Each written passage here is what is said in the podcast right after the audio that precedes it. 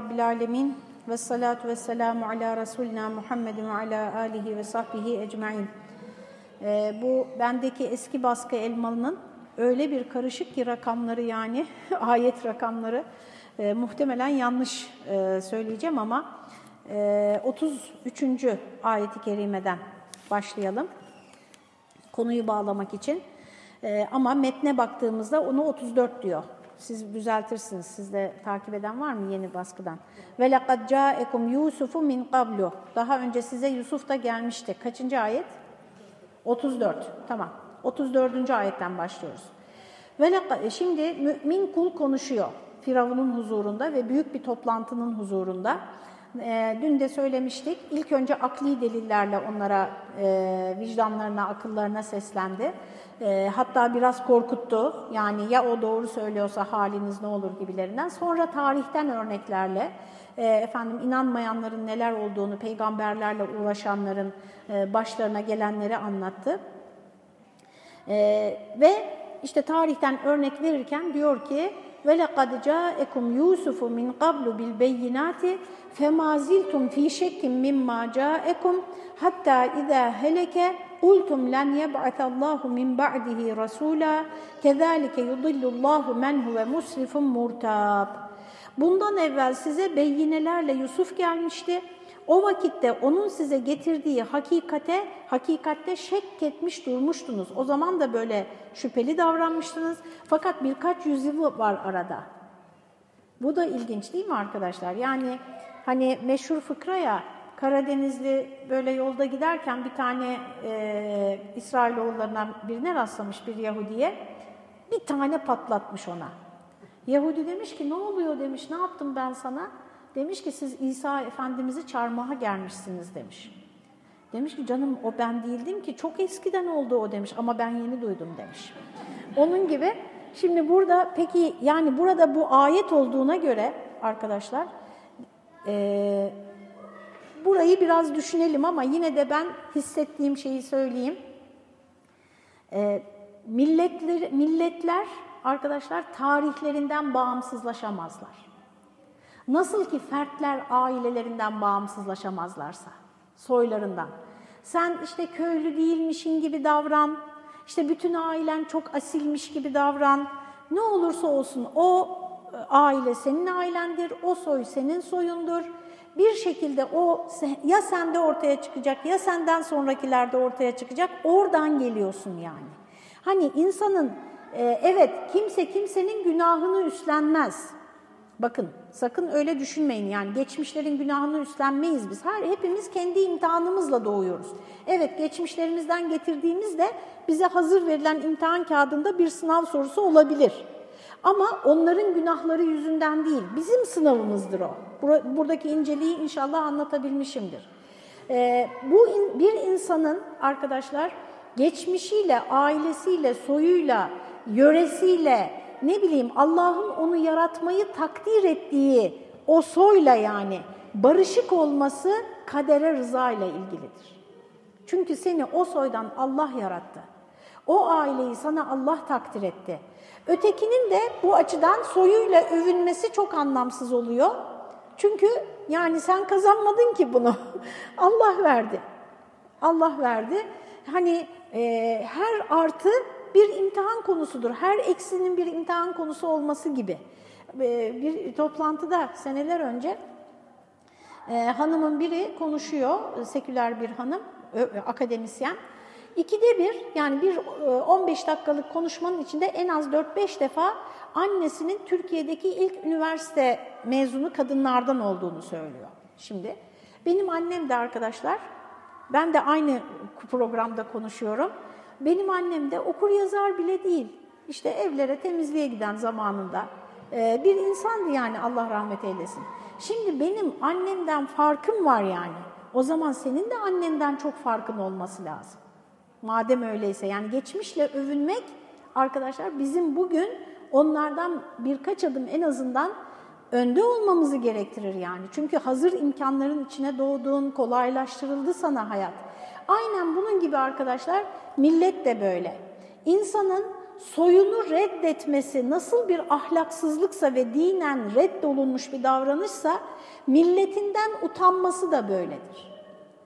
Milletinden rahatsız olması da böyledir. Kendini o milletten değilmiş de başka bir millettenmiş gibi yapması böyledir. Yani arkadaşlar pazen, ipek gibi davransa ne olur? Ben ipeğim dese pazen. Pazenin de lazım olan yeri var, çok da güzel olur. Yani ipeğin de lazım olan yeri var. Hatta bana sorarsanız pazen çok daha işlevsel. Yani velhasıl hiçbir şeyi ötekiyle kıyaslamamak. Nisa suresi 32. ayeti unutmayın arkadaşlar. Allah'ın bize verdiği, yaratılıştan verdiği cinsiyettir, milliyettir, ailedir, ırktır, renktir, fizik özelliklerdir. Bunları hiç kimseyle kıyaslamayacağız. En güzel göz bizim gözümüz, en güzel beden bizim bedenimiz, en güzel aile bizim ailemiz. Bu çünkü bu bizimki. Bu bizimki. Bununla barışık olacağız. Ha sorunları yok mu? Yani bu ülkenin sorunları yok mu? Tabii ki var arkadaşlar. Bu ailenin problemleri yok mu? Tabii ki var ama senin bu dünyada başka bir ailen yok. Aynen onun gibi başka bir milletin de yok yani. Ve milletinin o tarihten getirdiği karakteristik özellikleri bir nebze de olsa herkeste değişik miktarlarda taşıyorsun. Taşıman gerekiyor. Taşımazsan bu neye benziyor biliyor musunuz arkadaşlar? Şimdi bakın ben e, kendimi bildim bileli din eğitimi alıyorum. Din eğitimi aldım.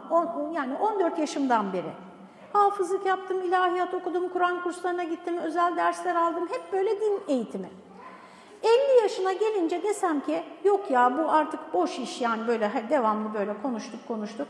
Ben mühendis olmak istiyorum desem. Arkadaşlar. Ne kadar olabilirim? Evet sınavlara girersin, hazırlanırsın, çalışırsın, olursun. 55-60 yaşına doğru bir mühendis olursun. Ama baştan mühendis olup o yaşa kadar çalışmış olanla nasıl bir fark olur aranda? Anlatabildim mi arkadaşlar? İşte aile özelliklerimiz de böyledir. Millet özelliklerimiz de böyledir. Bunu değiştiremeyiz. Ve tarihin bu açıdan bana Kur'an-ı Kerim'deki bu hitaplar hep böyle tarihimizi ne kadar bilmemiz ve onunla barışık olmamız gerektiğini hatırlatıyor. Bilmem anlatabildim mi burayı? Çünkü Yusuf geldiğinde de siz şöyle yapmıştınız diyor. Ya ne Yusuf'u biz görmedik bile Yusuf'u kaç yüzyıl önceydi yani diyebilir oradaki muhataplar. Anlatabildim mi arkadaşlar? Biz de işte şöyle diyebiliriz. Ya senin deden Alpaslan şöyle davranmıştı. İşte Fatih şöyle davranmıştı. Ben onu e, çocuklara söylüyordum da bir gün dediler ki bana da ver Osmanlı tahtını bak nasıl davranıyorum dediler. Fatih senin yaşında şunları yapıyordu dedim de sen de ver Osmanlı tahtını bak nasıl bak ben nasıl e, e, Fatih gibi oluyorum. Dolayısıyla arkadaşlar e, tarihimizi reddetmemek, dışlamamak, öğrenmek, oradaki hataları tarihin kutsallaştırılması da yanlış. O çünkü sonu ırkçılığa gidiyor, başkalarını küçümsemeye gidiyor. Öyle bir şey de yanlış. Fakat onunla yani rasyonel bir şekilde barışık olmak ve artılarımız ne bizim? Türk milletinin artıları ne arkadaşlar? Ben şimdi tarih dersi vermeyeceğim tabii ki camide. Türk milletinin yani bu milletin, Türk ırkını kastetmiyorum, milleti. Bu, bu, burada zaten saf ırk yok arkadaşlar. Şu caminin içinde saysak var ya en az 20 tane ırk çıkar.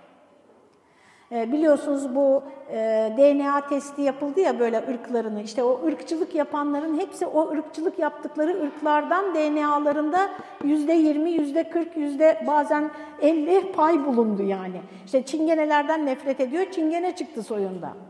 Dolayısıyla böyle ırkçılık anlamında değil, millet, millet kavramı bambaşka bir anlama gelir. Ona lütfen ansiklopedide bakın. Türk milletinin arkadaşlar tarih boyunca öne çıkan özelliği nedir? Bir düşünün arkadaşlar. Savaşçılıktır, kahramanlıktır, devlet kurmaktır. Üç tane Türk bir araya gelsin devlet kurar arkadaşlar. Devlet kurmaktır, kahramanlıktır, savaşçılıktır. Ee, Avrupa Parlamentosu'nda birisi konuşmuş. Ben tanımıyorum insanları da önüme çıktı e, haberlerde. Efendim diyor ki şimdi ne konuşma yaptıysa e, Türk olan Avrupalı ona diyor ki e, Avrupalı parlamenter seni çok cesur buldum diyor işte diyor bu çok cesurca bir laf falan diyor. O da diyor ki evet çok normal cesaret bizim milli özelliğimiz diyor. cesaret bizim milli özelliğimiz diyor. İşte bu milli özelliklerimizi bilmezsek arkadaşlar öyle değilmişiz de şöyleymişiz gibi davranmaya kalkarsak hem o kabiliyetimizi kaybettiğimiz gibi öbür kulvarda da e, artık sondan ikinci mi oluruz ne oluruz bilmiyorum. Bilmem anlatabildim mi? E, böylece dünyayı da kurtardıktan sonra arkadaşlar ayeti kerimeye dönelim. Yani Yusuf'u hatırlayın siz ona ne yaptınız diyor. Ondan o da size birçok beyinelerle geldi. Ondan da şüpheye düştünüz. Onun da söylediklerinden şüphe ettiniz, iman etmediniz. Hazreti Yusuf'un mesajına ve nihayet o vefat ettikten sonra artık bir daha peygamber gelmeyecek, bitti bu iş dediniz. Ee, işte müsrif olanları, müsrif şüpheci olanları Allah böyle şaşırtır. Onlar ki kendilerine gelmiş bir bürhan olmaksızın, şimdi Elmalı'nın tefsir yaptığı yere kadar gitmeye çalışıyorum. Bu müsrif şüphecilerin evsafını anlatıyor arkadaşlar. Şimdi bu şüphecilik meselesini de konuşmak lazım. Geçen de ne kadar doğru bilmiyorum Nevzat Tarhan Hoca'dan bir alıntı gördüm. Yani birisi alıntı yapmış. Hiçbir alıntıya güvenmiyorum ben artık arkadaşlar kaynağına bakmadıkça. Dolayısıyla gü güvenerek değil hani gördüğüm şeyi aktarıyorum size fakat söz çok güzel. Diyor ki her şeye olumlu bakmak ahmaklıktır. Herkes harika, her şey harika, herkes doğru konuşuyor, herkes iyi niyetli. Böyle bakmak ahmaklıktır. Her şeyden şüphe etmek ve karşı çıkmak, her şeye itiraz etmek zorbalıktır. Akıllılık her şeyi yerli yerine yerli yerinde değerlendirmektir. Her şeyi miktarınca değerlendirmektir. Akıllılık budur diyor. Yani arkadaşlar makul miktarda şüphe hele de bir emare varsa, bir emare varsa ve bilhassa da istihdam mevkiindeyseniz, yani bir iş vereceksiniz birine. Güvenmeniz gerekiyor. Bu yani isterse evinizdeki bir iş olsun, sarma yapmak olsun fark etmez yani herhangi bir şey. Birinden bir mal alacaksınız mesela. Ne bileyim havlu alacaksınız değil mi? Güvenmeniz, bir nakış yaptıracaksınız. Güvenmeniz gerekiyor. Güven arkadaşlar tabii ki insanın e, çocukluğundan gelen en temel yapı taşlarından bir tanesi. E, o patolojik şüphecilik işte o çocukluktaki bir şeylerin yokluğundan kaynaklanıyor patolojik şüphecilik. Oraya girmeyelim ama arkadaşlar bir hani bu insanın yaptığı ortada hiçbir iş yokken ortaya henüz hiçbir eser koymamış, hiçbir ürününü görmemişim, hiçbir işini görmemişim. En kritik noktaya onu koymamak gerekir değil mi? Biraz denemek gerekir. İşte biraz denemek ne, nedendir arkadaşlar? Ona güvenmek istiyorsun. Güvenmek için de önce yapamıyor olabileceğini de düşünmen gerekiyor. Anlatabildim mi bilmiyorum. Arkadaşlar işte e, peki bu şüphecilikte aşırılık, aşırıya giden peygamberlerin mucizelerini görüyor, hala şüphe ediyor. Size onu da söyleyeyim arkadaşlar. İnsanın aklı imana da açıklama bulur, malzeme bulur, inkara da. Neden biliyor musunuz? Bu benim kanaatim. Yani bu şimdi çok ciddi bir kelam konusudur. Hocalarımız kıymetli e, eserler vermişler, birçok sözler söylemişler bu sahada. Ben kendi kanaatimi size iletiyorum. Sonuç, ulaştığım neticeyi yani. Arkadaşlar, e, insan imana da açıklama bulur, inkara da dedik. Yani çok mantıklı biri de inkar edebilir, çok mantıklı biri de iman edebilir. Eğer mantığın zorunlu sonucu iman olsaydı, yeryüzünde hiçbir mantıklı insanın inkar etmemesi gerekirdi. Mantığın zorunlu sonucu inkar olsaydı, hiçbir mantıklı insanın iman etmemesi gerekirdi. Peki neden Cenab-ı Hak bu konuyu böyle muallakta bıraktı arkadaşlar? Çünkü imanın bizim tercihimiz olmasını istiyor. Mantıkın zorunlu sonucu olmasını istemiyor. O yüzden arkadaşlar bir mucize geldikten sonra hala inanmayan helak ediliyor. İşte e, Hud suresinde de onları okuduk bugün. Hud suresi bir kısmını yani okuduk. Mucizeleri gördükleri halde inkar ediyorsa yani zorunlu olarak artık iman etmesi lazım. Bak orada bile bir gerekçe buluyor. Rivayete göre Ebu Cehil e, hastalanmış, hasta numarası yapmış, hastalandım diye bir şaya çıkarmış. Peygamber Efendimizin kendisini ziyarete geleceğini bildiği için. Yani akraba ya, akrabalık hakkından dolayı. Ve evinin tam önüne de yolun üstüne yani bir çukur kazmış ve çok iyi kamufle etmiş üstüne. Oraya peygamberimizi düşürecek, yakalayacak, tuzak kuracak yani. Ee, Peygamber Efendimiz uzaktan gelirken Cebrail haber veriyor çukuru ve Peygamberimiz oradan dönüyor. Şimdi o da evinden büyük bir merakla bekliyor ya düşmesine. Onun geri döndüğünü görünce çıkıyor koşarak hani nereye, nereye gidiyorsun gelsene falan diyecek kendisi düşüyor çukura. Herkes koşuyor çıkarmaya kimse çıkaramıyor. Çukur derinleşiyor adeta yani. Diyor ki beni ancak o çıkarır onu çağırın diyor. Çağırıyorlar Peygamber Efendimiz'i elini uzatıp çıkarırsam inanacak mısın diyor Peygamberimiz bana. Evet diyor çıkarıyor diyor ki amma da sihirbazmışsın diyor. Hazreti Musa'ya da nitekim öyle dediler değil mi? Diğer peygamberlerin her birine de bir bahane buldular. Şimdi bu müsrif şüphecileri Allah böyle şaşırtır dedi ya. Kezalike yudillullahu men huve musrifun murtab.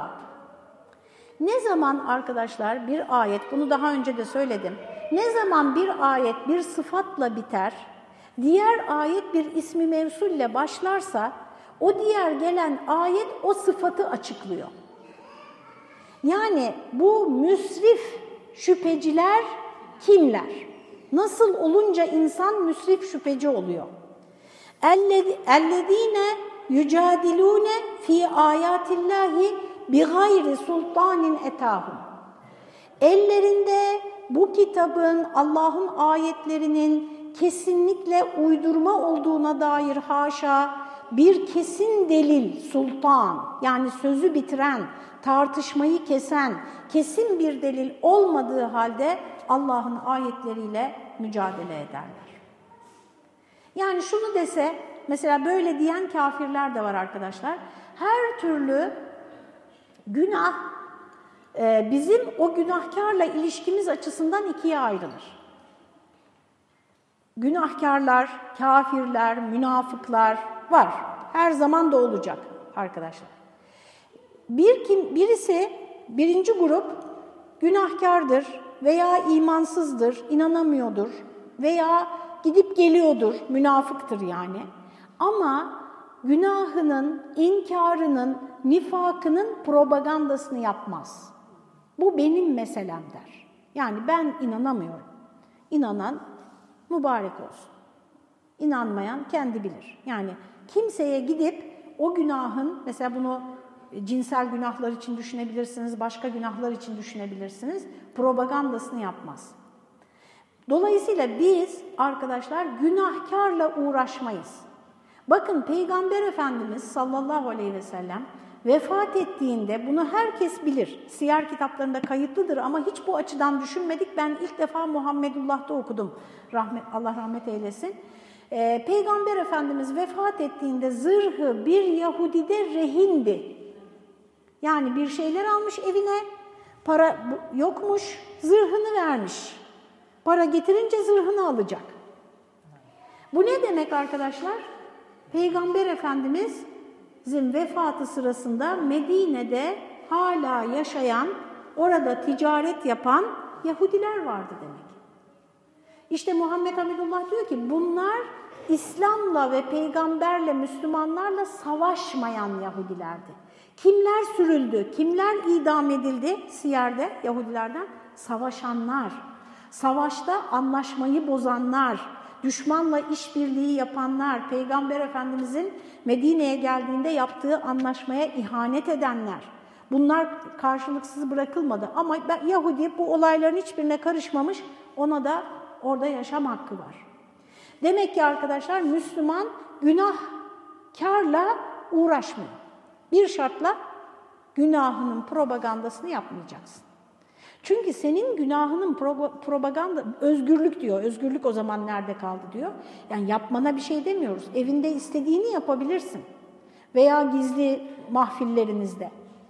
Fakat bunun propagandasını yaptığında, mesela uyuşturucunun propagandasını yaptığında, zinanın propagandasını yaptığında, eşcinselliğin propagandasını, bu benim beni ilgilendiriyor artık. Benim çoluğumu, çocuğumu, soyumu, sopumu, hatta yani bu kelimenin de altına oydular. Yani milletimizin ahlakının kalıcılığını, beka dememek için diyorum, kalıcılığını yani bizi dönüştürmeye kalkışıyorsun sen.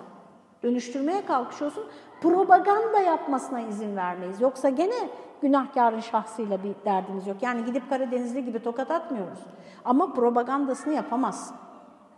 Propagandasını yapamazsın. Çünkü o ifsattır. İfsattır. Bunlar arkadaşlar ne yapıyorlar?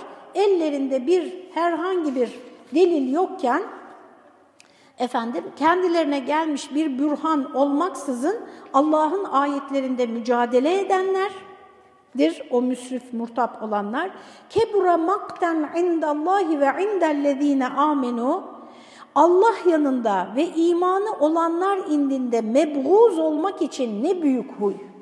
Yani buğz duyacaksanız buna duyun diyor. Kur'an'la uğraşıyorlar ya gidiyor, yakıyor, işte hakaret ediyor, yere atıyor, çöpe atıyor. Yani Kur'an'la uğraşıyor, ayetlerle uğraşıyor. İman edenlerin imanlarıyla uğraşıyor, hakaret ediyor.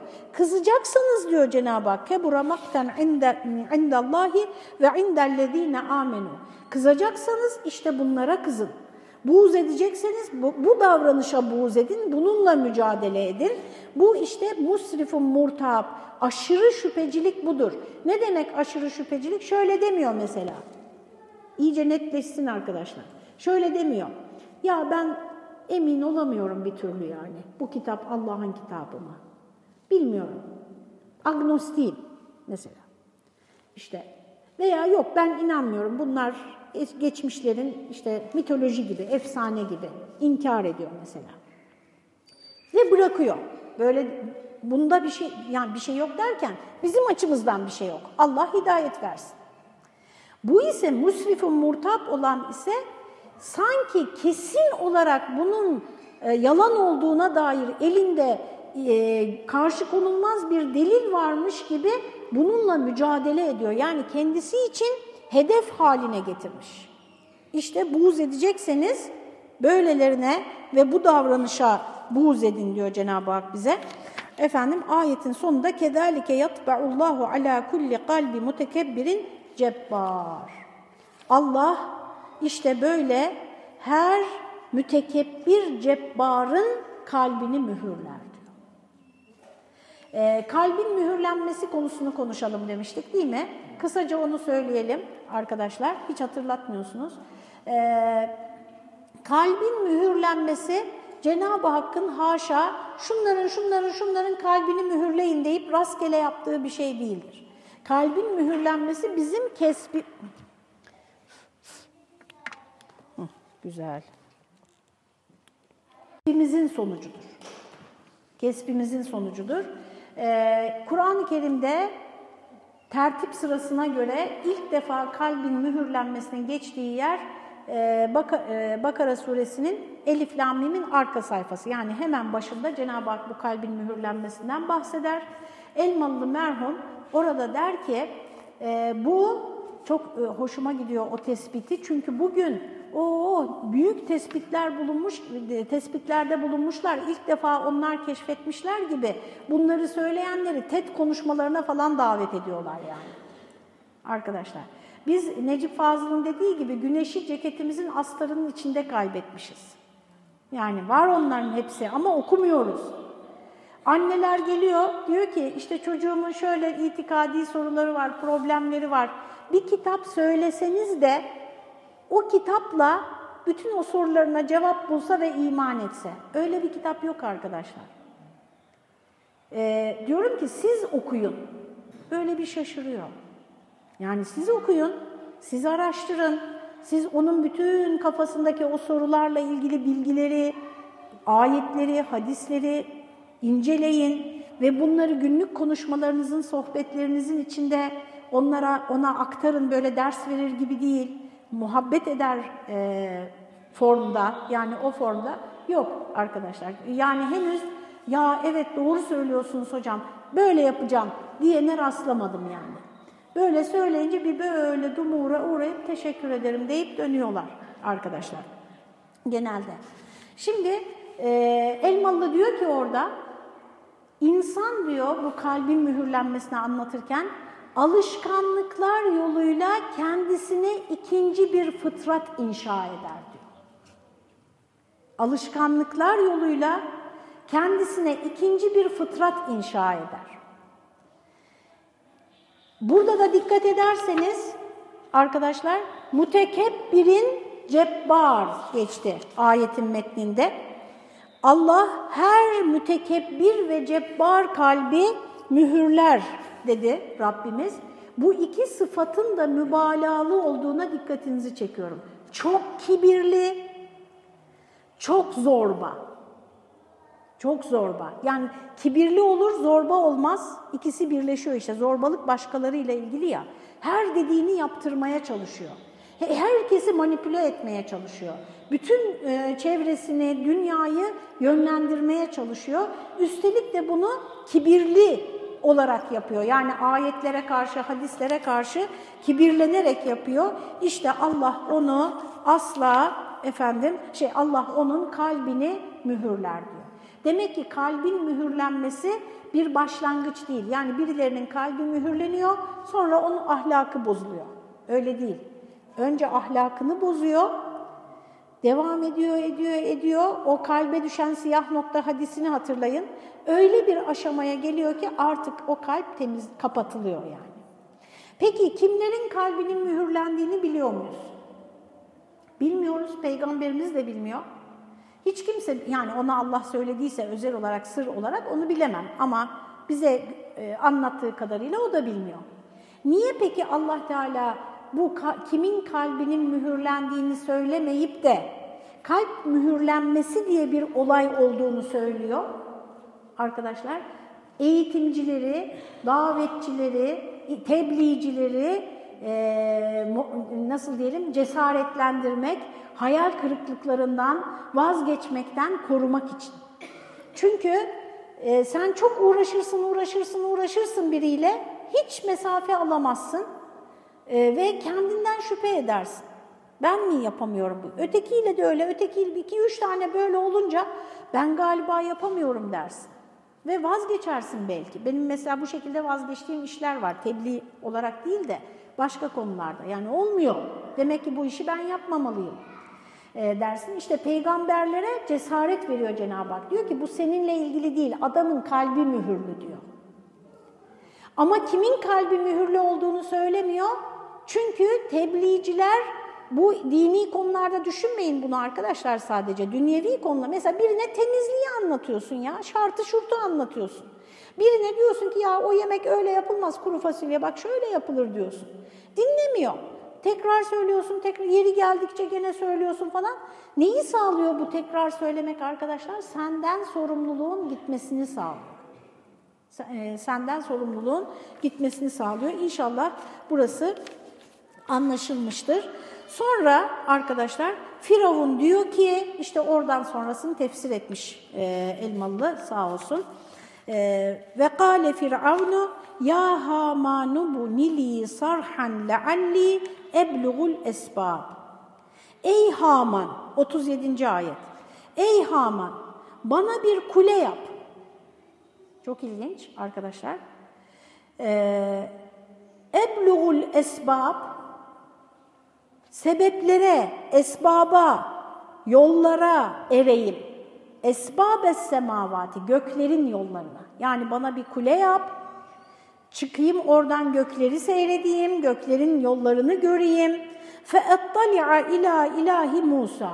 Belki Musa'nın ilahına da rastlarım diyor. Şimdi arkadaşlar çok ilginç. Hz. Musa'nın bakın döneminde, dönemini hayal edin. İsrailoğulları Kızıldeniz'i geçtikten sonra Hz. Musa'ya ne diyorlar? Bir kavim görüyorlar putlara tapan. Bize de bunların putları gibi put yap, biz de görmek istiyoruz Tanrımızı diyorlar. Firavun ne diyor? Şu kuleye çıkayım, belki Musa'nın Tanrısını görürüm diyor. Tamam bunları anladık.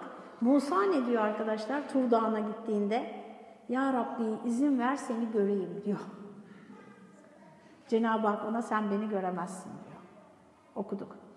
Yani bir görme şeyi var, isteği var arkadaşlar.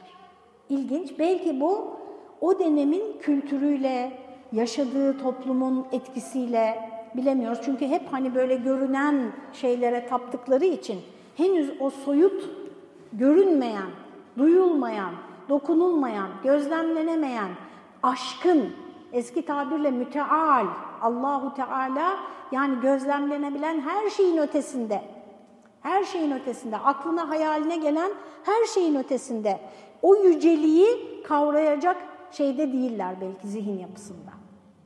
Ee, yine Muhammed Hamidullah, Allah rahmet eylesin, İslam'ın neden Arap Yarımadası'na geldiğini anlatırken birçok sebepler sayar. Bu sebeplerden bir tanesi de Arap zihninin çölde yaşadığı için arkadaşlar ve ticaret yaptığı için kervanlarla, Şimdi çölde giderken siz mesela siz ve biz yolda giderken nasıl vakit geçiriyoruz? Aa şuraya geldik, aa buraya geldik, bak burada ne var? Böyle işte yokuş çıktık, yokuş indik, şu dağı döndük. Böyle vakit geçiriyoruz değil mi? Çölde ne yapacaksınız? Hiçbir değişiklik yok yani.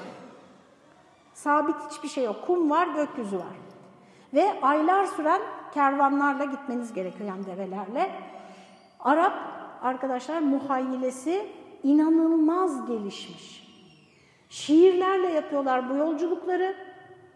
Develerin ayak seslerinden buldukları vezinlerle neden develerin ayak seslerinden vezin buluyorlar? Çok pratik bir sebebi var.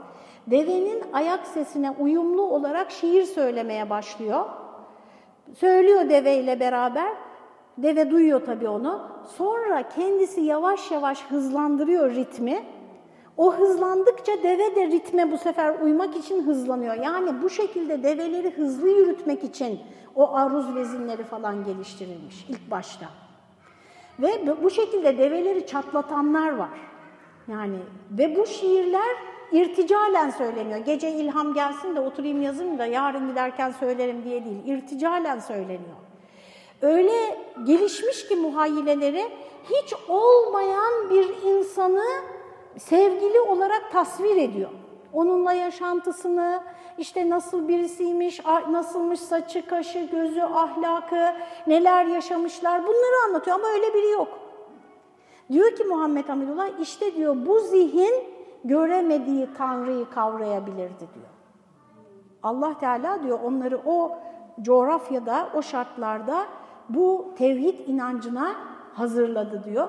Bilemiyoruz işte burada da Firavun kuleye çıkınca e, göreceğini zannediyor. Bizde de yani günümüzde de ben uzaya gittim tanrı falan yok diyenler oldu ya aşağı yukarı aynı şey. Ma mafi ve inni le azunnuhu kâdiba. Onun ben yalancı olduğunu düşünüyorum diyor. Yalancı o şüphesiz de. Bir de şu kule yapın bakalım ben bir çıkayım bakayım gerçekten göklerde böyle bir tanrı var mıymış?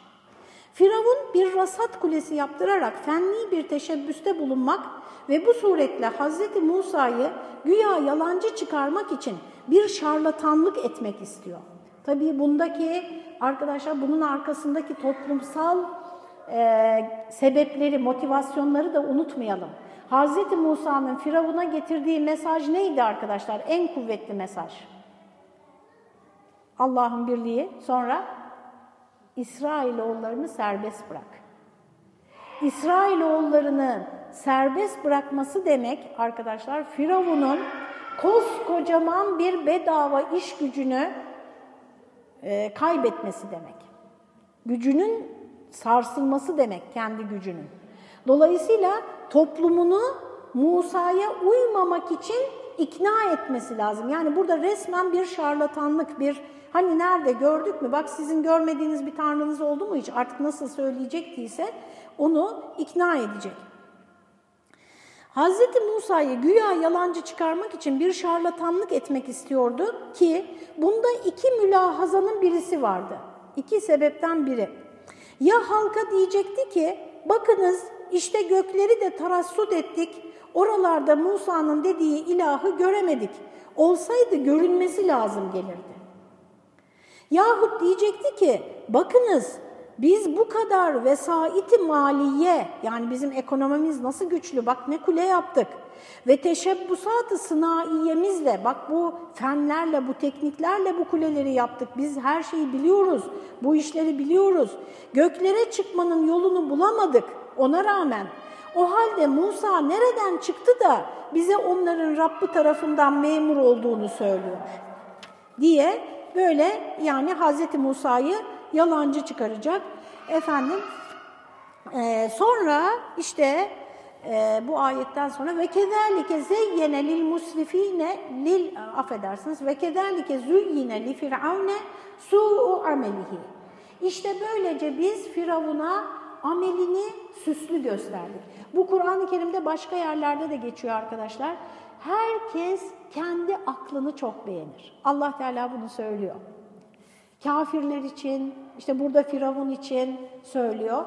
Yani o kadar hayran olur ki kendine nasıl cesaretle karşı çıktım, ne kadar akıllı davrandım, ben bu ahmaklar gibi hemen inanır mıyım diyor ve herkese Allah Teala kendi seçtiği yolu süslü gösteriyor ve sudde anis sebil ve yoldan onu döndürüyor bu sayede. Ve ma keydu firavne illa fi tebab. Firavun'un düzeni hep hüsrandadır diyor Cenab-ı Hak. Şimdi arkadaşlar bu e, amelimizin süslü gösterilmesini konuşalım yarın olur mu? Ama bana başta hatırlatın. Çünkü bu bizim de çok ayaklarımızın sürçtüğü bir yerdir. Yarın değil, salı günü. Ha, yarın ders yok, yarın mukabele olmayacak yani. Salı günü inşallah. Bizim de ayaklarımızın kaydığı bir yer. Bu savunma mekanizmaları nasıl oluyor da her konuda kendimizden bu kadar emin oluyoruz? Kendimizden bu kadar emin olmasak olur mu? Ne oluruz? Ne kadar emin olmalıyız? Ne kadar açık olmalıyız başkalarından gelen bilgilere, tekliflere? Bunları birazcık konuşalım inşallah. Allah'a emanet olunuz.